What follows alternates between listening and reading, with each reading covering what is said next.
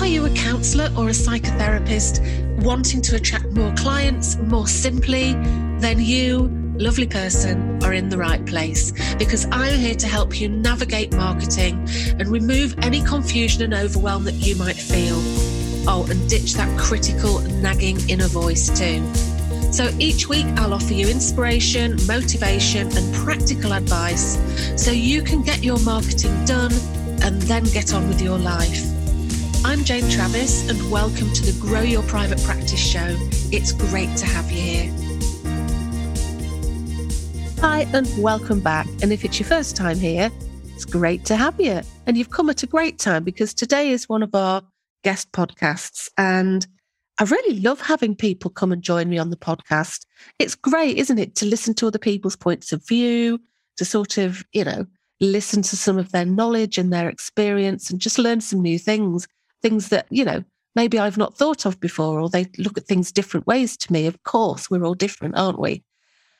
And, you know, today's no different because today I've got Lindsay Bryan Podvin here from Mind Money Balance to come and talk to us about financial anxiety for therapists. So, who is Lindsay? Well, if you don't know Lindsay, and you might know her, Lindsay describes herself as a biracial, so Filipino and white female, a social worker turned financial therapist, an author, and a speaker. And she says, I talk about money in a way that doesn't make you feel gross, which is pretty cool. Now, she says that she believes that personal finance and mental health are inherently intersected with politics, race, and gender. And her goal is to cultivate a shame free space to engage with money. She says that she wants all of her clients to feel powerful and abundant in their relationship with money and to feel comfortable bringing their whole selves into therapy and coaching. She's the author of a book, The Financial Anxiety Solution. And this is a self placed workbook that is going to help you to stop stressing about money and apply some therapy techniques to your relationship with money. And she also, if you like a podcast, she also produces the Mind Money Balance podcast too. And in that, she explores like lots of different things to do with you know, money mindset and financial anxiety that therapists might have.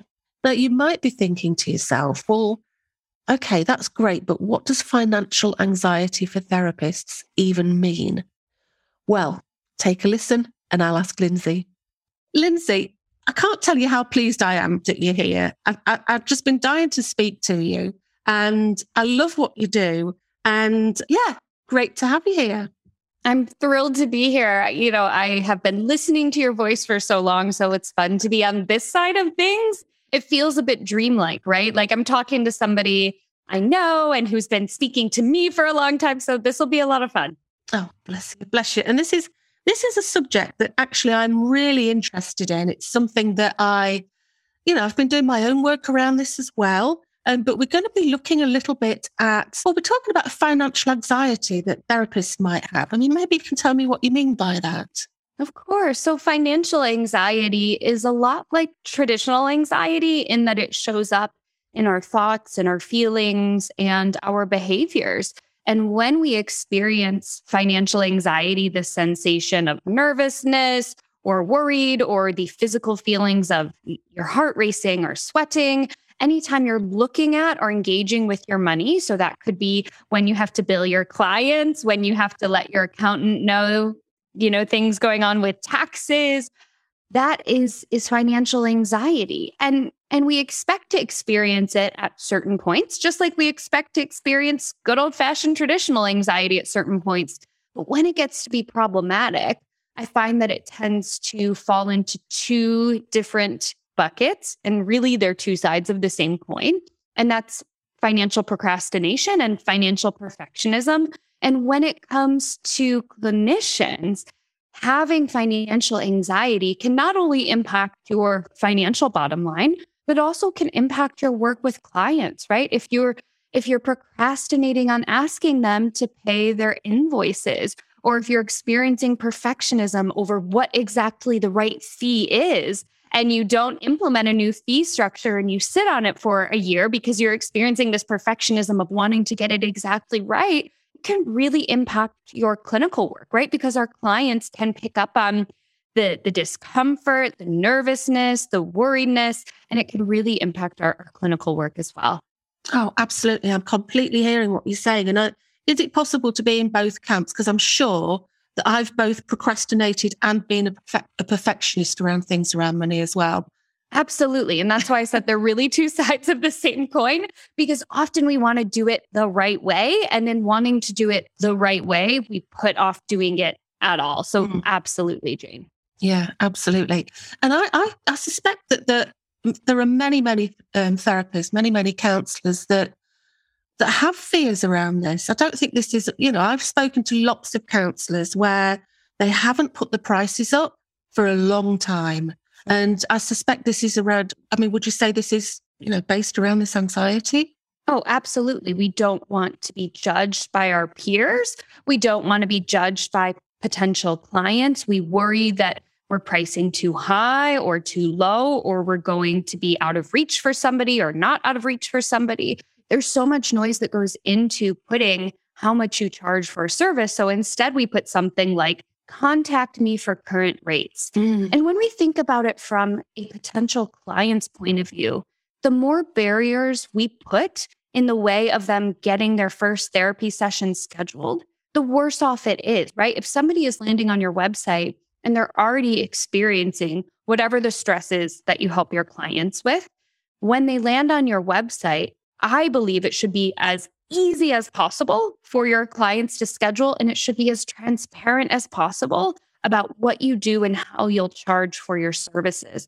To me, that is really honoring your your potential client's dignity and making it as easy as possible for them, right? If if I am a client and I'm in distress and I'm looking at five different clinicians' websites, you may very well be the best fit for me. But if you put on there that you're hiding your prices and that I have to contact you to get the price, that means I have to jump through so many extra hoops. Whereas if somebody else says, I charge this many pounds for a 50 minute session, and here's how you can book, it, it, to me, it really demonstrates such a level of respect right away. And it's a form of consent in that your client gets to decide whether or not that fee is doable for them. You don't have to project onto them all the things that you think it's too high or too low or anything like that. You say, this is how much I charge and this is how you can. And it sounds, you know, so so easy for me to say, but I know what it's like to be on the other side and to be varying your prices because of all this anxiety and fear. Absolutely. Um, we have to make it as simple as possible for people to just say, right, that's the right person for me. And, and what you're saying there is so true. Sometimes we'll try to, we try and second guess what somebody else can afford. And we have absolutely no idea what somebody else can afford. We have absolutely no idea, you know, what, what income that they've got. And I think if we, if we're not careful, we can almost infantilize people. You know, we can, it's, you know, and that's not good in the counseling relationship, is it? No, not at all. And I so appreciate that you said that because we have a tendency, again, in this perfectionism versus procrastination. With the perfectionism, we have a tendency to over explain things on our website. So I I recently saw a therapist website who had a sliding scale, which is, you know, that's their choice and that's what works for them. Lovely. But I kid you not, it was like a blog post length about why they offered a sliding scale, about who was qualified for different tiers of the scale, about when and how they opened up those spaces. And I can imagine, again, as a client who's looking for help, if I land on that, it's a lot of information and overwhelm. And I just want to know how much are you going to charge me and can I book in with you? Right. Mm-hmm. It's, you know, and so if you're going to offer a sliding scale, it could really be as simple as I offer two spaces at a sliding scale. At this time, they're full, or at this time, they're available, whatever it is. Yeah. And if you'd like to explain to them why you do what you do, then maybe actually put it in a blog post, but not on your services page or booking page because there's already so much overwhelm happening from a client's point of view. Mm. I think that's a great idea. I'm a big one for saying that, you know, put something in, make information as clear as possible, but then have a have something where they can read more about it and actually exactly. open it up in a blog. So then you mm. can, if you want to, explain it a little bit more. Do you know, it's making me think when I was first a counsellor back in the day, I mean, I, I started in counselling in 2005. So many, many moons ago. And on my website, I got told off by a friend. I have a friend who who was a self-employed electrician, and I was saying, "Have a look at my website. Is this is this okay?" Not that they knew they were an electrician, for God's sake. And I said, "Have a look at my website. What do you think?" And where it was talking about my fee, I mean, it was like I was apologizing. And I was mm. basically saying, this is the amount I charge. I don't get any any money from the government for this. And I wish I could make it cheaper, but I can't because I've got expenses. And he said, you really need to change that, Jane. And when I, th- I think back of it, and it was, it was because I felt bad for charging. And that I think was down to a money mindset thing. Would, would you agree? Absolutely. And, and in our field, we are told that we must be accessible to all, but that doesn't exist. Mm. Accessibility for everybody does not exist. The second we put a price on our services, we become inaccessible for somebody. The second we have an office that is in a downtown space that has stairs, we physically become inaccessible to some people. The second we say we only see people dur- during the mornings or we only work on Sundays, we become inaccessible. And so we have to stop pretending that we are a one size fits all. As you know, and as you talk about a lot on your podcast, we do serve a certain person or people, and that's not a bad thing just like your friend who's the electrician, they probably don't say, "Oh yeah, I serve everybody from stadiums to to making house calls." No, they say, "This is the type of electrician services that I provide." Mm-hmm. And and there's nothing wrong or bad about that, but in our field we're told that it is bad when we charge for our services when you know uh, uh our systems are are so badly broken and we are told as counselors it's our individual responsibility mm-hmm. to fix them and that's just simply not true. We can we can advocate for them to be fixed. We can vote for politicians that are in alignment with our values. But we as individuals as, as small business owners we cannot overhaul these systems. We can make conscientious decisions that will create a positive ripple effect in our community but we are not solely responsible for the burdens of the systems that are failing. Absolutely. And here in the UK, we have the NHS. So, yes, you know, lucky you. well, looking us, but again, you know, the NHS unfortunately is is underfunded. There are very long waiting lists. Sure. So again, I think this can really sort of tie in with our issues around money because in our in the UK, really, this should be free. It should be available on the NHS. You should get some mental health care for free on the NHS. And you still can, but you might have to wait for six months or more, sure. or you might have to have, you know, six half hour telephone sessions, or, mm. you know, you've got you've got no sort of choice there. But I think for counsellors, there's still that feeling that, well, the public, the general public believe that this should be free. And mm. therefore, are they going to think I'm awful because I want to or I need to? Charge for this. And I think it's, I think that makes it all very, very complex and very, very difficult to manage. Yeah. Yeah. And I appreciate you spelling that out for me because I think, I mean, your audience can hear I'm not in the UK. I am, I am based in the United States. And in the United States, we have similar safety nets, but those types of healthcare safety nets come with all of those restrictions that you're talking about. So for us, we have Medicaid for folks who are considered low income. But the mental health care that they receive has to be through a certain government entity, and they're only allowed 20 sessions per calendar year. So for some people, 20 sessions is enough. Mm-hmm. And for others, that barely scratches the surface. And the same problems exist. There's often a long wait. You don't get to choose your clinician. So you might be matched with somebody who really doesn't have any specialty in the thing that you need help with. So going back to this idea of, am I bad if I charge for my services?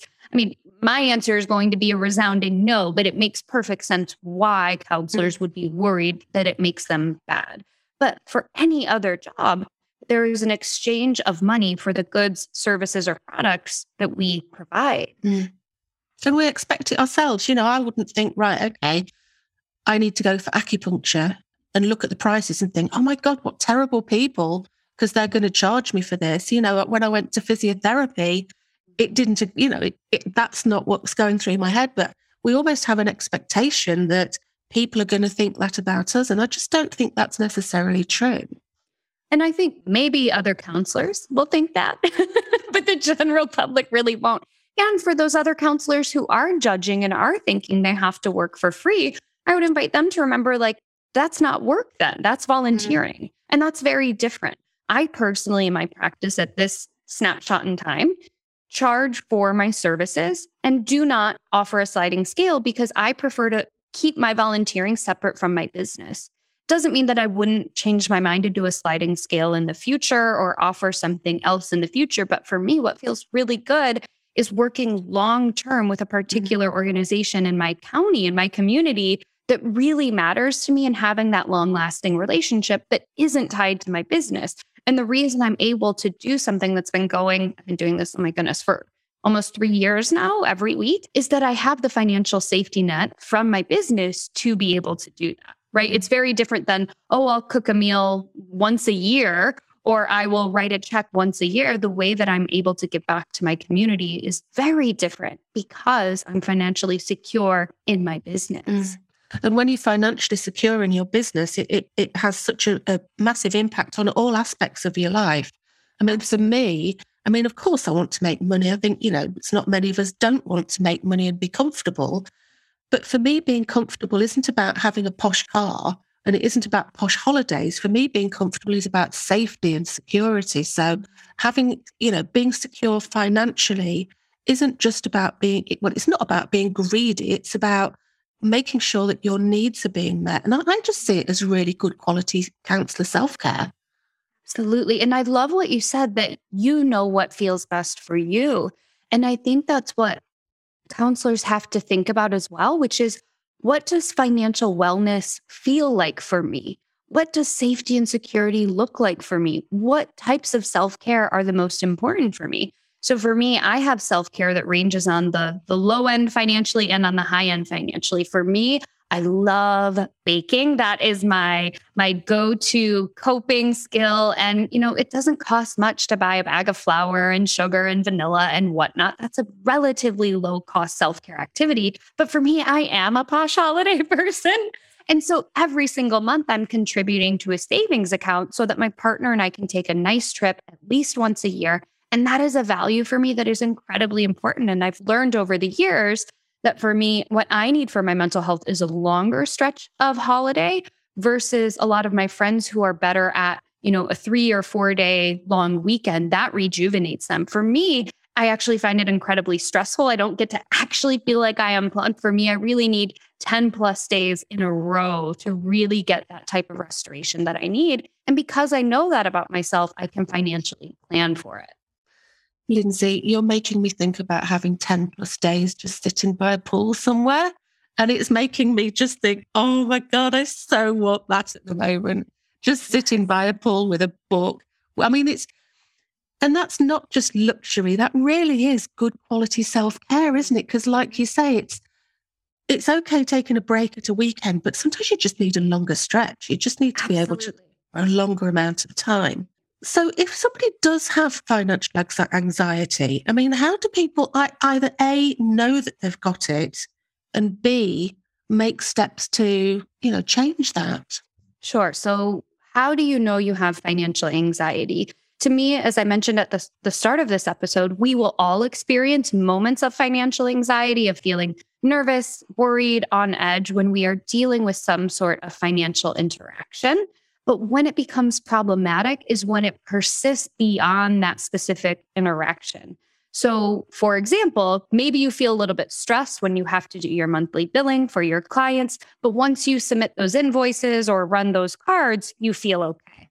Financial anxiety may mean that you're experiencing this worry to the point where you can't bill somebody where you're experiencing the sensations of worry and fear even after you run those invoices. And that to me is a sign that there's some financial anxiety. So, is that sensation of anxiety lingering outside of the financial stress? That's part one or part A. And then part B is what was it? What do you do with it?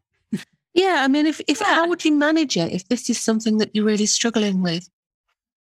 So, managing it, just like traditional anxiety, kind of comes in multiple forms. So we definitely want to work on how we relate to money. So that's kind of the thoughts um, or the physical feelings and the behaviors taking action usually does involve some financial literacy. So that is understanding the basics of personal finance and business finance. And the problem is that I find so many clinicians, when they feel that financial anxiety, they do what they're really good at, which is I'm really good at researching, I'm really good at problem solving.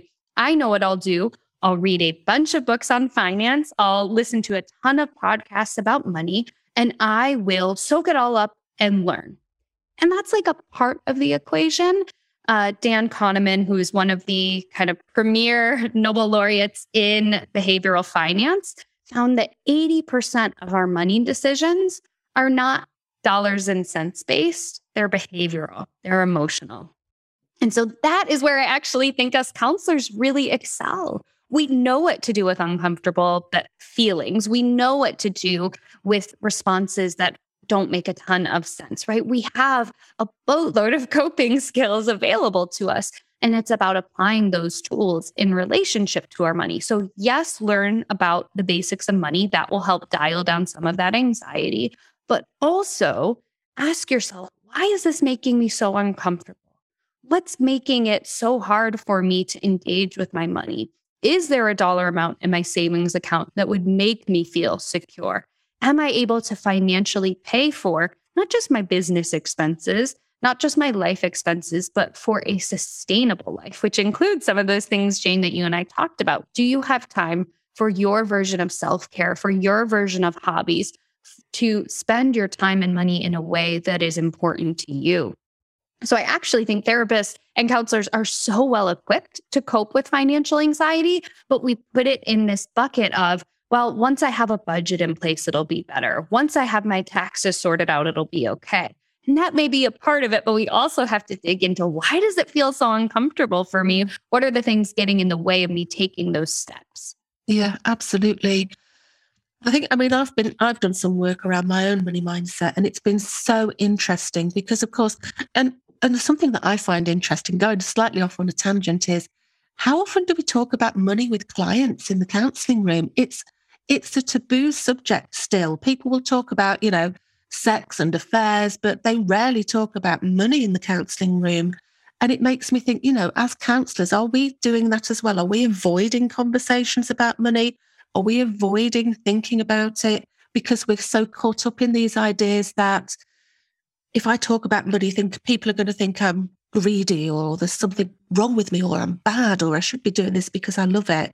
And I, I just find that so juicy and interesting to kind of really look at and really delve into because it's like with anything, isn't it? Once you start really exploring it and understanding it, then you can start making changes and protecting yourself and making it so that moving forward becomes something that's that's easier for you and better for you.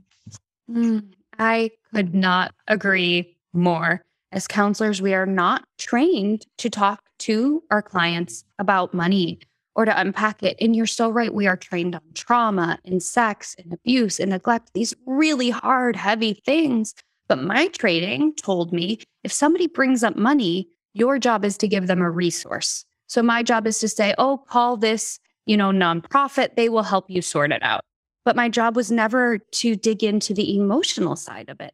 And what a disservice to my clients. And so that is specifically why, Jane, I sought out additional training in financial social work and in financial therapy. And my clinical work is all money money psychology based because there's such a gap in this mm-hmm. there isn't one client that we work with who isn't impacted by money right Absolutely. we all work and earn money or stay home with children or do caregiving but every single one of us earns, spends, loans, lends, saves money. And it's a topic we don't talk about in the therapy room. And it is such a disservice to, to our clients. I mean, think about how often money has got in the way of relationships and the relationship breaks down mm-hmm. because of resentments about money. And yep. if people find it difficult to talk about it, then it's very difficult to to move forward from that. Absolutely. And depending on the year and what study you're looking at, when we're talking about romantic relationships, arguments about money, not necessarily a lack of money or too much money, just the general argument about money is one of the leading causes of divorce and separation. And it, it fights with infidelity for that number one spot year to year. But again, we're, we're trained to talk about infidelity and what that feels like and how to repair or how to, you know, lovingly, to, you know, leave that relationship. But we don't talk about the money stuff. And mm-hmm. it's like, wow, what a disservice to our clients. If that's one of the leading causes of divorce and separation, why aren't we talking about mm, it? Absolutely. And like it's it's a brilliant thing to talk about in the counseling room because it's all about, you know, where have these money ideas come from? Where's it, you know, where does it, what's the origin story? It's fascinating stuff. So, oh my goodness, it's fantastic. I'm just trying to think, am I financially anxious? where am I being financially anxious? So if somebody was thinking to themselves, yeah, I do, I do feel really worried about this. I mean, is there something practical that you might suggest? I mean, do you think like journaling is a good idea, or would you go get counselling to discuss it? Or mm, really good question. So I think everybody knows themselves best in terms of how they best process things.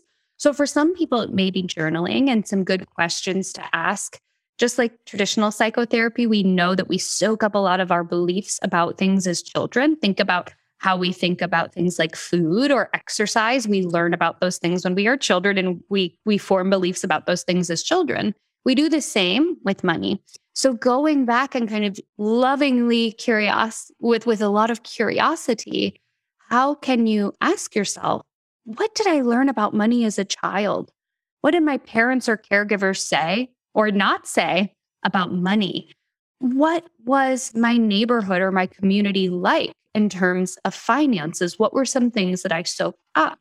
And so some of those journaling prompts can be quite helpful. And for other people, they may know, yeah, journaling just doesn't work for me. Then, yeah, seek out counseling. Um, a, a good and the good and bad part about finding financial counseling right now is that it's a relatively new niche within the world of therapy. But I do see more and more therapists and counselors talking about it or engaging with it. So that is an option as well, is, is to really check in and, and say, what makes the most sense for me? Mm-hmm. Another option is to go, what's the thing, the tangible thing that I'm the most anxious about when it comes to money? Is it actually running those invoices at the end of the month for my clients? Is it putting my fees on my website? Is it raising my fees? Is it filing my taxes? What is the actual task that feels really hard? And then kind of doing the same processing around that. Why does this feel so scary? What do I need? Do I need to extend to myself some more kindness? Or do I need to talk to maybe a tax professional because I quite simply don't understand a lot of it? And when we don't understand things, it feels really overwhelming and uncomfortable. Mm. And you're going to be you're going to feel anxious if you've got to deal with something like a, a big tax organization. You know that makes. In fact, I have been known to cry when I've been doing my tax return. It's, oh, yeah, it's just horrible. It's like it's a foreign it's, language. Yeah, yes. it's just it, it, it's these big, scary professional oh, I don't know, it's just horrible. But mm. I'm just thinking about that. You know, I, I'm aware that there are a lot of coaches that work with issues around money. Mm-hmm. I'm just thinking with my niche head on, mm-hmm. what a brilliant niche for people to have, you know, mm-hmm. work with people on the issues that they have around money. I, I think it's a niche that I don't think I've seen counselors sort of go into. Yeah, yeah. I'm starting to see more and more of it, which I love, but we're still in desperate need of more counselors in this niche. So to share with you and your audience, that's my my practice and it's full. And when I last checked my waitlist, Jane, there were over 90 people on it. Wow.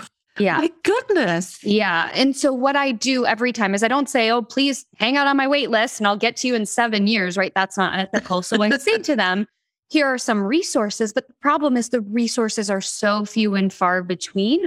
So if you're looking into doing financial counseling, I think it's a brilliant niche. And don't get stuck just on financial counseling. When I first started, I was like, oh, I'll just do financial therapy and, and that'll be my niche, which is kind of like you talk about a seedling niche, I would say. But also think about do you want to work with couples who money is the biggest issue? Do you want to work with young adults who are struggling around advocating for themselves financially? Do you want to work with families and who who want to make sure that they raise their children to have healthy relationships with money? Do you want to work with folks who are moving into retirement and how work and identity and, uh, and money impacts that transition? There are so many different ways you can ethically and beautifully layer on something else on top of a money niche.